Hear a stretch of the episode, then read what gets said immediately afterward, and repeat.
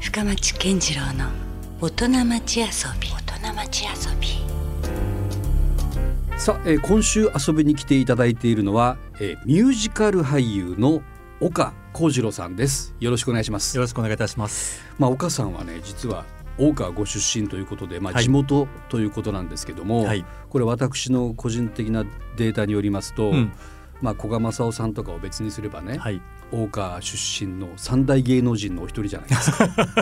ありがとうございます。ね、大川栄作さん、はいそしてもう私のもう直近の対戦でもある陣内孝則さん大先輩そしてはい岡幸次郎いさん、やいやありがとうございます。ねそういうことで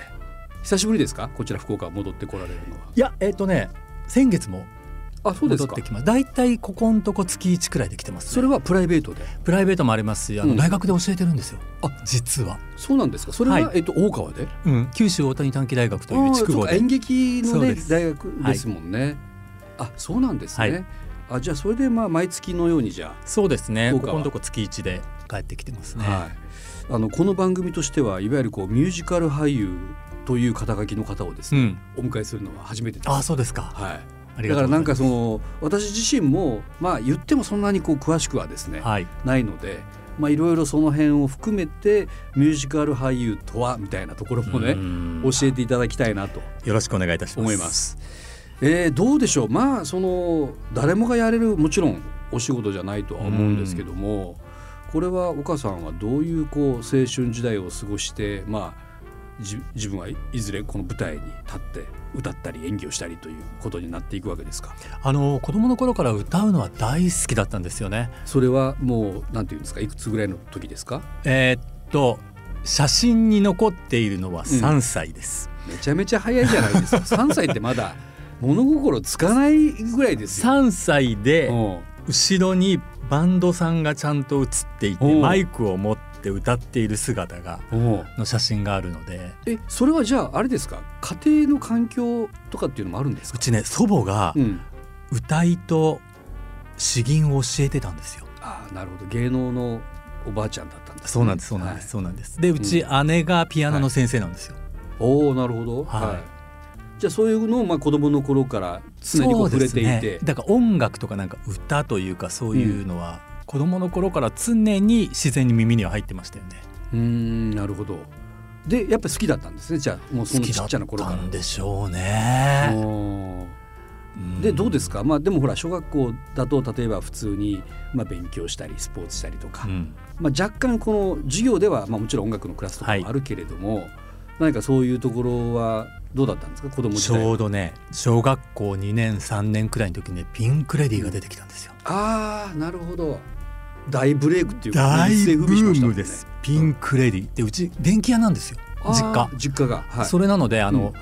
まあ、昔まだまだ出花は貴重だったビデオデッキというものがもちろん売ってましたからいち早くうん、そういうものだがからそれでピンク・レディーが今日初めて新曲歌いますっていう時は、うちのビデオデッキでまずビデオを撮ってあの時代まずないですよねないですからうんで撮って次の日にはもう学校で踊ってました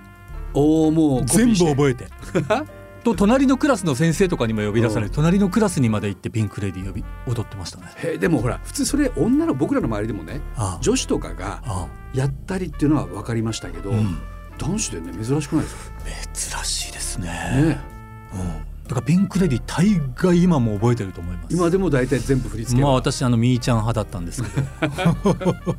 いやああいうなんか子供の時のあの記憶っていうのはなぜか強烈になんかね強烈に覚えてます刷り込まねれてで歌番組多かったじゃないですか確かにだから昔のやつって本当覚えてますね歌詞もなるほどだったらですよ、普通その道でいくと、んあじゃあ自分は歌手になろう歌手なんですよそういう選択肢もあったわけでしょそういう選択肢もあったんです歌手になりたいとずっと思ってたんですあやっぱそうなんですうか、んうんそしたらうん高校1年生の時うにん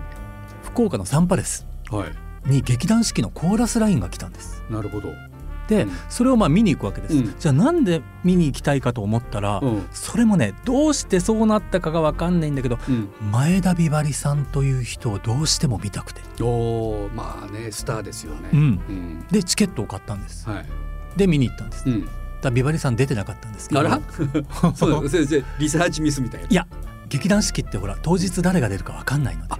そうなんだそうなんですよあはいで出るもんだと思っていたまあお出になってなかったんですけど、うん普通うん例えばなんかこう役者さんになりたいとかうん歌手になりたいとかだったらこはういなんか見たり聞いたりして聞いた後見た後に、うんあこれやろうと思うじゃないでうすか。ん劇そのコーラスラインを見た時にコーラスラインって一番最初にバーバンババンパンパンって音楽が流れて、んそれから照明がピッて入るんですよ。うんそのダンダンダダンダンダンパッて照明が入った時うに、ん背筋がゾゾッとして、うんもうその時点でこれやろうと思ったんです。あちょっとかっこいい言い方ですけどおくつ15歳ででしす。たっけ15歳うん、もう中3だかから高一高一です、うんその見終わった後じゃなくて始まった途端にこれをやろうと思ったんです、すごいですねだからって絶対ここに入ろうと思ったんですそれすごいですねまだ始まる瞬間にそのね決意がうん生まれるっていううのん、うんへえでそれでまあいろんなミュージカルを見たり聞いたりとかするようになるわけですからたそれだあんまり福岡って来ないじゃないでいすやかそうな今んですみたい演に劇でなんそうなんですよないですもんねそうなんですよそももそれでまあ高校1年の時それを見て、うんじゃあミュージカルやるためにはどうすればいいのかなうんと考えた時うに、ん東京行くしかないなそっかと思ったんですうよ、んでもうちの親にうんミュージカルやりたいからなんて言ってもうんミュージカルも見たことない親はでいいくらそのばあちゃんとかねお姉さんやっててもがそういうことをやってたとしてもわからないのうんで、どうしようかなと思ってでも絶対東京出ないといけないなと思って私5歳から書道やってたんですよ、はいじゃあ書道の一番有名な大学に行かせてくれってうん言って東京に出たんです へえなるほどまあある種嘘をついてみたいなそうそうですね 本当はやりたいこと別にあるけど うんそうなんですそうなんですでとりあえずそれで東京東ま京でに行く理由としてね理由としてうんでうちの親安心なので、はいうん、なるほどでまあ書道はやらずにミュージカルやって全然やらなかったんですか そういう大学ではそうですねいまだに字書くのは好きなんですけど、うんうんうんえはいでそれで大学時代はどういうふうに過ごされてたんですでか大学時代ももう何をやっていいか分かんないうんだってミュージカルやるどうしていいのか分かんないいやそれこそ劇団四季の門を訪ねたりとかそんなことはされなかったんですか、そうなんですけど、うんいきなりはちょっうと、んなんかねそこら辺ちゃんとしちゃんとしてるって自分で言うのもおかしいけど、うんなんか大学は卒業しないとなとかああ思っちゃうので、うんうんその4年間はうんなんかちゃんと学校で過ごしたかったんですよね、うんだからでも歌は歌いたいのでどうすればいいかなと思った時に、うんそうだ合唱団に入ろうと大学の、うんうんんで合唱団の門を叩いたんです。なるほどうん、そこででそはの歌うことはそう、やってたとうん、だからうちの合唱団っていうのが、うん超有名な合唱団だったんですだから全国的にもそうですそうです。うんあのーそっちの合唱団が所属しているもう一つ大きい合唱団があってその合唱団というのが日本で一番うまいアマチュアの合唱団で、お小う沢誠二さんはおうもう大体うちの合唱団しか使わないてっていう合唱団そそうだからあのベルリンフィルとこ一緒にやったりとか、うんそういう公演ばっかりやってたそれは知ってたんですか入学知らなかったまあたまたまうまいことをそうすんごい公演公ば演っばっかかりに出させていただいてえーでまあじゃあずっと1年から4年生まで歌ってましたそこの合唱団で歌ってましたおおなるほどでまあ1年から4年までというか実はね3年生の時1年ブランクがあるんですというとこのまま合唱やってても劇団四季にはいけないなと思ったんです、ああなるほうど、ん、じゃゃあ劇団四季に近くなるにはどうしたらいいかなと思ってじゃあうんエンタメ界にちょっと顔を出した方がいいんじゃないかっていうので、うんあのディズニーランドのうんバイトのオーディションというかキャストエンタメ系のはいキャストオーディションに行ったんです、うんはそれであのディズニーでバイトをしたんですい、うん、バイトを始めたからその1年間は休んだんですよ、なるほどでもそれも実地訓練というかねそうですそうですより人前でそうですいろんなまた合唱団だけではないできなかったことがうんできるようになるわそけうでですすそようね、ですで4年生でまた合唱団戻ったんですけど、ううんうんんでそこであの、まあ、いろんな人間関係多分劇団に入っている方とか、うんいろんな人から情報をもらえるようになって、はいで大学4年生の時に劇団四季を受けたんです、あそれは卒業を待たずに卒業前に前にはいでやっぱりうまくその合格するわけで受すかっちゃったんですよなるほどでずーっとまあ私その3歳の頃歌ってその後ピンク・レディーから始まってずーっとうん歌謡曲しか歌ってないというか、まあ、うん合唱団ではねクラシック歌ってましたけど、で劇団四季のオーディションで何を歌えばいいかさっぱり分かんなくてそれ自分で選べるんですかそうなんですおー課題曲と自由曲っていうのがあってうんうんで私はそのどうしてもここに入りたいと思ってたからなんうかん頭の中で劇団四季っていうのはものすごく素晴らしくてものすごくこう、う崇高なもんだとずっと思い続けていたのでさすがに歌謡曲であのオーディション受けるうんわけにはいかないなと思って、うんうん一回だけ歌の先生についてうんイタリア歌曲を勉強したんです、一曲だけオーディション用まあ、に、いわゆるオペラ的な。そうですね、うんうんで先生については一曲あのトスティっていうはい作曲者の「セレナータ」という曲を覚えて、うんうんそれを式のオーディションで歌ったんですあなるほど。そしたら浅利啓太に「日本語じゃねえとわかんねえ」って怒られてこうはそうさなかったんですか。 それ そはうなそせっかく習ったのに、ねって言っえ。て、うんそうまあそれでも合格したん逆に印象ですけにど残ったんでしょう合ね。格したんそですんなのを歌う人はい なかったから。ないですよりだからでも成功ですよ。成功ですねね、あの他の人と同じような歌ばっかり歌ってても逆にスルーされたそうなんです可能性もあるけどそうなんだこいつはとそうなんですいうこともありますよね。えっとね私が受けた時がね、うん倍率が58倍すごいな。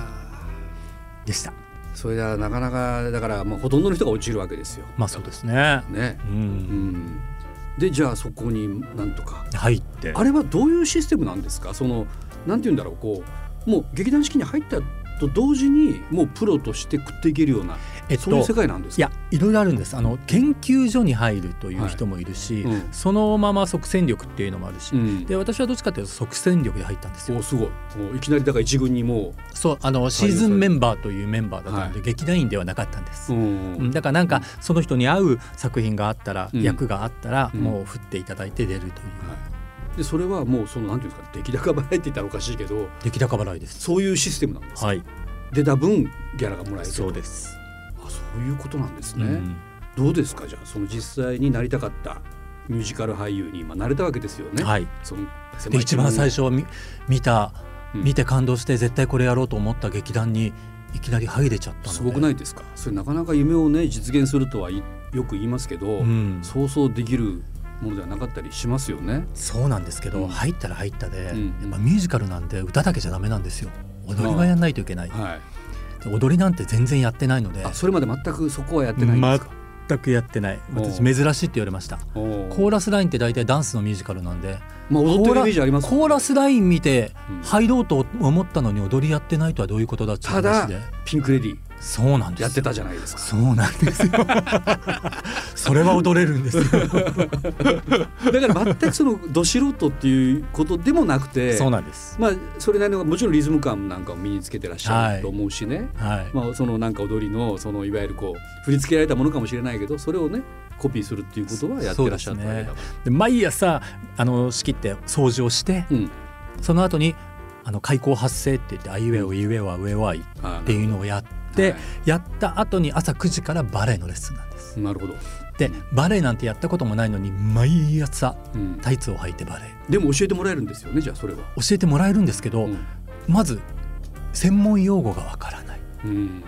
そっかだからタイツの,、うんあの脇のところにうん紙とペンを鉛筆挟んで、うん先生がその専門用語を言ったらとりあえずピピピって書いて、うん前がし前にしてるあのこ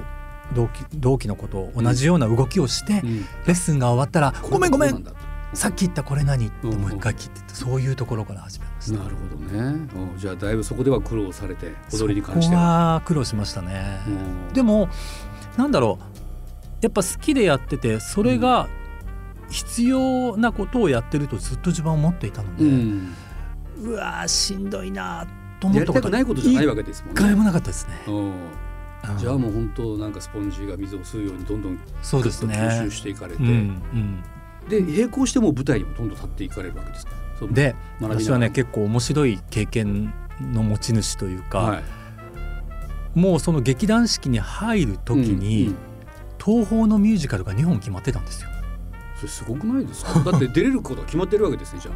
そうそれなのでうん私は毎朝掃除をして開口発声をして、うん朝バレエをしたらうん帝国劇場に通ってたんです。うん3月4月7月8月の4ヶ月はもう2本舞台が決まってたのですごいです。それって他の人と比べたらどうなんですか。それなかなか。だからそんなことしててる人いないですね。やっぱそうなんですか。変な話劇団四季と東宝っていうのはもう、まあ、対立はしてませんけど、ん全く別個のところという感覚なので、うんうんうん四季の稽古場から東宝に行くなんてすごいですね。ありえないお言われてーなかなかこう見込まれた新人です よね。ないですけどね、うんおーそうなんですそうなんですでもどんどんそういうもう舞台にももう早くかはいら出ていらっしゃったと。はいあでもそうやってミュージカル俳優っていうのはまあ今のそのお母さんの今のその話がみんなに通用するのとはちょっと違うんちでょっしとょうけ違ど、ね、うんでしょうけどね、うんちょうど私がこのミュージカルを始めた頃今からさん、まあ、30年くらい前、うんでミュージカルが流行りだした頃そっかだからようやくそのぐらいから日本にもそういう文化が、そうです少し「レ・ミゼラブル」のうんロングラン、ロングランというか「レ・ミゼラブル」が始まったりとか、はいまあそういう最初の頃ですねね。、コーラスラインとかも本当そその頃の時代からですうよんそうね。ですねだから、うちょうどいい時期に始めたかなという感じんなるほどですね。うんどうですかそこからもう順風満帆に次々とおかげさまで次々と、あ持ってますね岡さんね。いやいや本当にミュージカルがいっぱい作られてた時だったんですね私のうん一番多い時、うんまあもう式は3年しか実はいなかったんであすそうなんですか、うんはい、で3年しかいなくて、まあ、式を辞めてから、大きいうん作品にうんオーディションにボンと受かっちゃったもんで、うん、そっからは本当に順調に順調に、そっからもフリーランス的な感じなそんうでですすそうです、かあそうなんですね、はいい、やもうプロフィール拝見してるとですねまあ、その劇団四季時代には、まあ、オペラ座の怪人だったり、クレイジー・フォー・ユー、はいでレ・ミゼラブルがあったりとかあレ・ミゼラブルはね東宝なんですあ東宝なんですか、うんまあでもいずれにせよそういうこう名だたるそうですそうですもうミュージカルといえばみたいはない作品に次々と出演されてらっしゃるわけですよね。これはだからその他のミュージカル俳優の人からもちょっとこうなんていうんですかこう羨ましかられるまあどうですかね、うんだからね一番忙しかった時はうん一日5作品掛け持ちしてました稽古あ稽古が それってこうどうなんですかい色分けしてましたもう何時から何時まではここの稽古場で移動が1時間かかるから何時から何時まではここでじゃあ次の他のやつの衣装合わせしてまた移動してっていう、うんなんかこう混乱というかわけわかんなくならないですか今俺何してるんだっけみたいな。うーんでもなんか本当楽しかったですね、おーなるほどねそううんだからそれくらいやっぱ作られてたんですよね時代的に、まあ、だから、まあ、確かにあのお母さんがおっしゃるようにこうその時代がどんどんミュージカルをこう、ねうん求めているというか、それとまあ相まって、はいい、い感じでじゃあどんどんどんどん、ねはいその時代とともに成長していくみたいなはいことだったんでしょうけどもねどうですかなんかそのそういうなんかミュージカルをされてらっしゃうる、んということですけどもまあやっぱすごいこうライブじゃないですか。はいであのねそのもちろん準備はばっちりこう整えてっていうことだとは思うんですけども、いろいろありましたかやっぱその中でもライブでもうわあこれはちょっとあの忘れられない、いろいろあこりとがまエピソードとすしよいろいろありますよね、もうあのー私今まで一番長く出たのが「レ・ミゼラブル」という作品なんですようんはい17年参加させていただいたので900回くらい、それは同じ役ですですかいえ2役ですあ最二初役アンジョーラスという若い役をやって、はいそれからジャベルとういんう刑事の役に変わったんですけれども、うんうんまあ、全部で900回くらいやってうんどうもいろいろありますよねでもほらそれだけやると余計もうでも刷り込まれるっていうかもう自分のものになるわけであしょそうですそうですだからあの、案外動揺しないですよねだからもうそんなセリフが飛んだりとかもセリフが飛んでも私は結構作るタイプなんでう アドリブで。あれって不思議ですよねうんもうそこ1秒くらいの間にうんなんかちゃちゃちゃっと音符の数しっかりと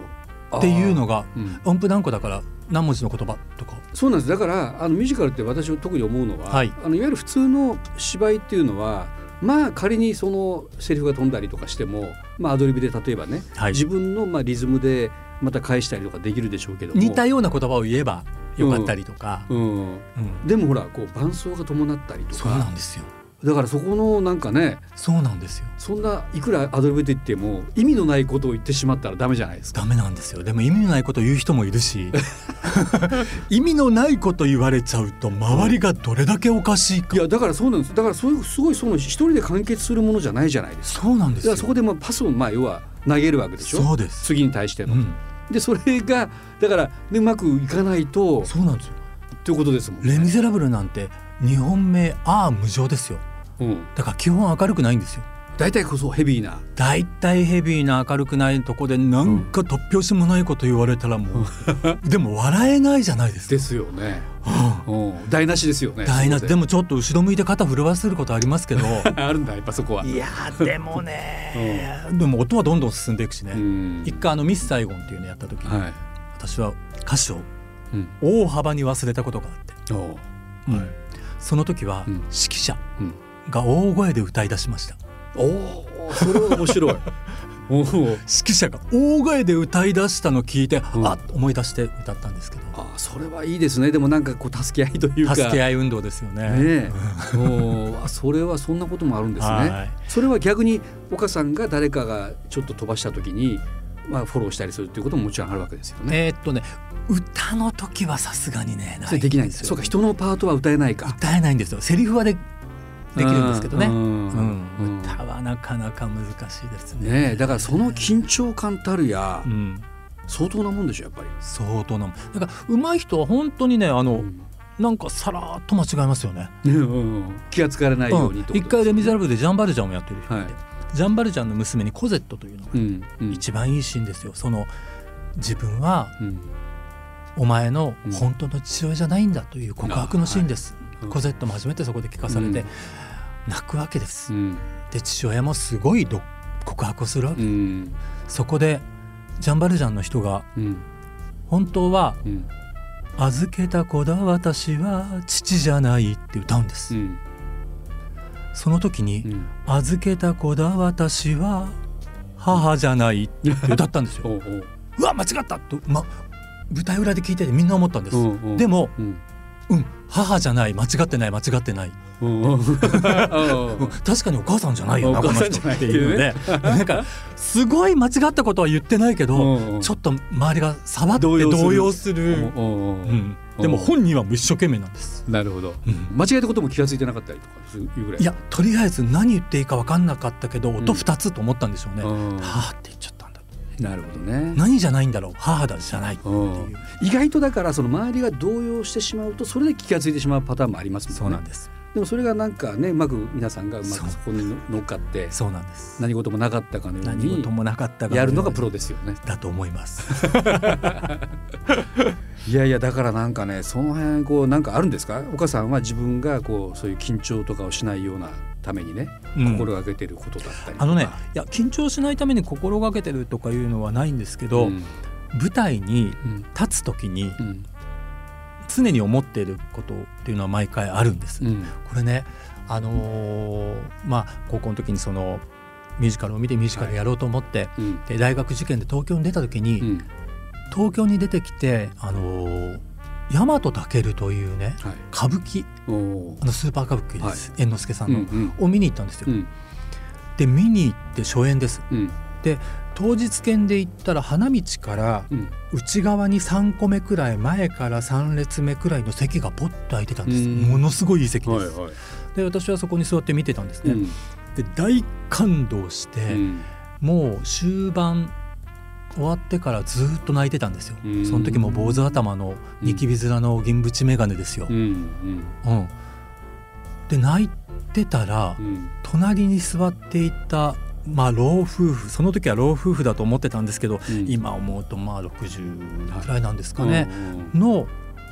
方が帰り際にうん「次はあなたの舞台楽しみにしてるわね」って言って帰ってったんですほ何にも喋ってないんですようほうでほうその時は普通にああと思ったけどその後に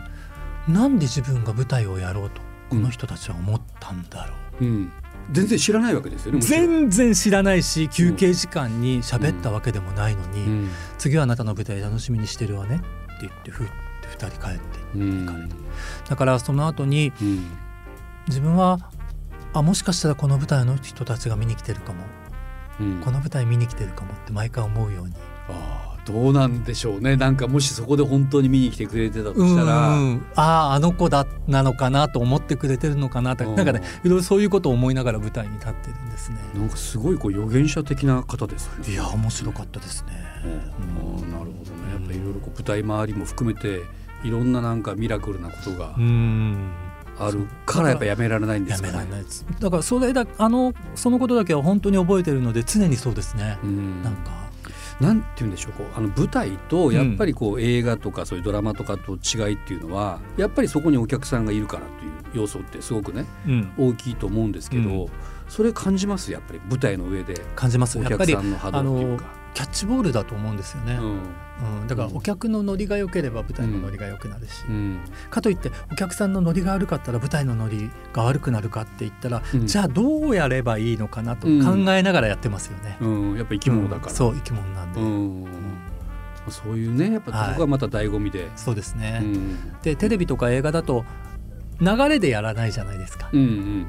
そうですね、うんもう前後でワンカット撮る時は違うのでワンカットとかん確かに順番もバラバラだったりうんね舞台だと3時間なりで一人の人生をずっとうん、頭から演じていけるっていうのがあるので、うんやっぱりこうそういった意味であの舞台が好きですか舞台は好きですねやめられないですよねうんやっぱそうなんですねいやいやなかなかこう私もね今初めてこうその舞台のまた魅力みたいなのを教えてもらってる感じなんですけれども、はいまあ岡さん当事者からしてこうミュージカルの魅力というか、うん楽しみ方っていうのは何かありますか、あのミュージカルっていろんなキャラクターが登場しましてね、うんその時の時々で共感できるキャラクターっていうのが変わってくると思うんですようんだから一つの作品でもはい例えば「レ・ミゼラブル」だったらもうほんといろんなキャラクターが出てきて、うん若い頃に見たら女性の方だったらうん例えばコゼットだったり、はいエポニーヌだったりその若い女の子うにん感情移入して、うんでそれから数年後ご自分も結婚されたら子供を産んだジャバンティーヌに共感しうてんなるほどでもっと年配になったら、うんあの宿屋の女将とかうんに共感できるっていう、うんなんかこう見ながら自分と共感できるキャラクターがうんいたりすると楽しかったりするし、うん多分どっかリンクするキャラクターが一人はいると思うんですよね。なるほどね、うん一回見たから終わりということではなくて、はいその時その時のなんかね自分の環境とかかそう年年齢とかによってまた、うんあれ前見た時はこの人には共感できなかったのにっていうのがあったりするとまたうん新たな局面から楽しさがなるほどね、んまあ出てだきたからこそこう普遍的な何か魅力っていうのがねそうですあるのねかもしれないですねでロングランっていうのもそれだから続くんだとそ思ういうことなんでしょはい、ようね、きっとねなるほどじゃあ引き続き来週もよろしくお願いしますろしくお願いいたします。はいということで今夜のゲストミュージカル俳優の岡幸次郎さんでしたありがとうございましあたりがとうございました。 Love FM Podcast. ラブ f m のホームページではポッドキャストを配信中スマートフォンやオーディオプレイヤーを使えばいつでもどこでもラブ f m が楽しめますラブ FM.co.jp にアクセスしてくださいね Love FM Podcast.